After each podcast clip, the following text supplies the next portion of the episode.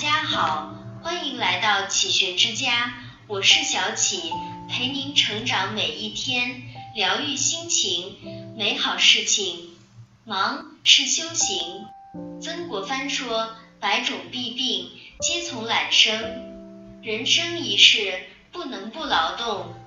动漫大师宫崎骏先生有一部动漫叫《千与千寻》，千寻误入汤屋，小白龙对他说，你必须去找汤婆婆要一份工作，不然就要被变成动物。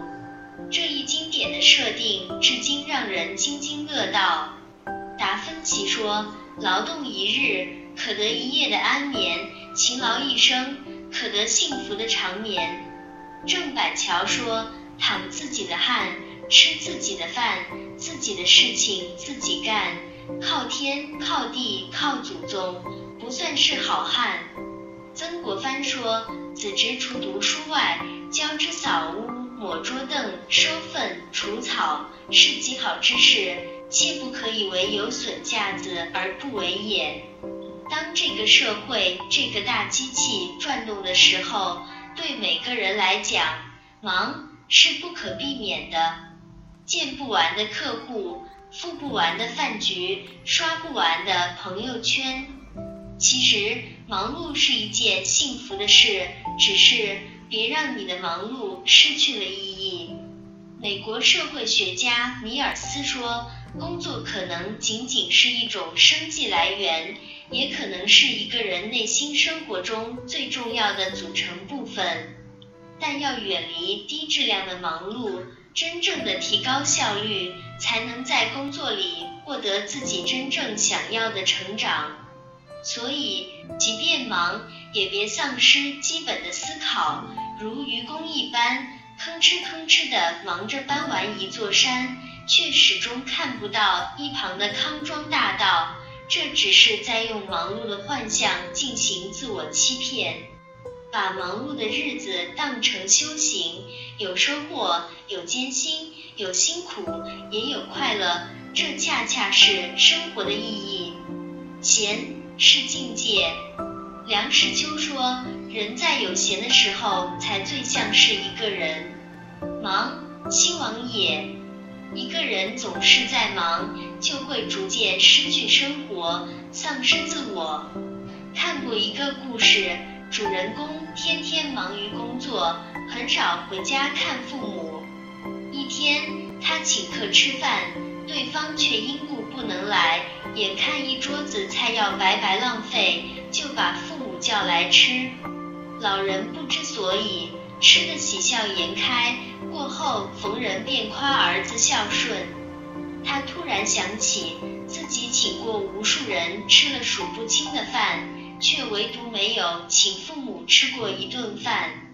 忙得没有时间陪伴家人，没有时间外出旅游，没有时间静静读一本好书，没有时间品一杯香茗，没有时间让身体调养生息，这样的忙不是生活之道。学会以逸待劳，忙里偷闲，苦中作乐，才是生活真谛。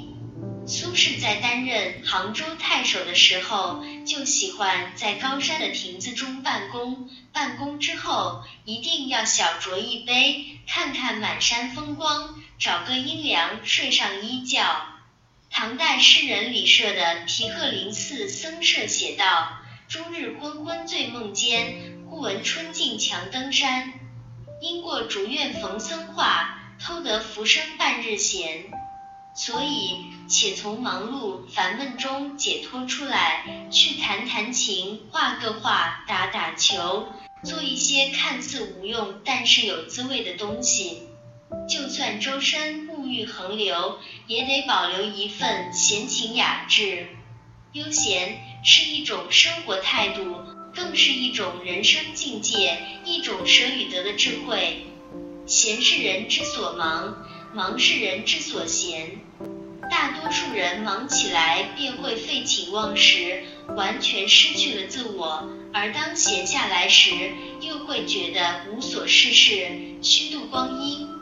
这样的人无论忙闲，都会无所适从，没法领略生活的充实和丰富。王语嫻大有学问，蔡澜说自己是忙了四十年以后才知道怎么闲下来，他的话说得很明白，基本功可没有不枯燥的。林语堂爱花爱鸟爱看电影，可一百多万字的整部《京华烟云》都是他人在巴黎每日清晨六点至八点用英文写完的。他女儿还说，其实父亲总是写字到深夜，饥饿难耐，有时候要连吃五个煎蛋。陶渊明在闲时也是要种田耕地，晨兴理荒会，戴月荷锄归。这些生活家们深谙闲与忙之道，为理想和兴趣而忙，因忙而快乐，借着闲暇暂时逃遁现实的利益世界，找回自我，如此才是闲有滋味，忙有价值。有副对联说得好，为民忙，为利忙，忙里偷闲，吃杯茶去。劳心苦，劳力苦，苦中作乐，拿壶酒来。是的，生活本该不卑不亢，不慌不忙。愿你能闲是人之所忙，忙是人之所闲，做自己的主人。这里是启学之家，让我们因为爱和梦想一起前行。更多精彩内容，搜启学之家，关注我们就可以了。感谢收听，下期再见。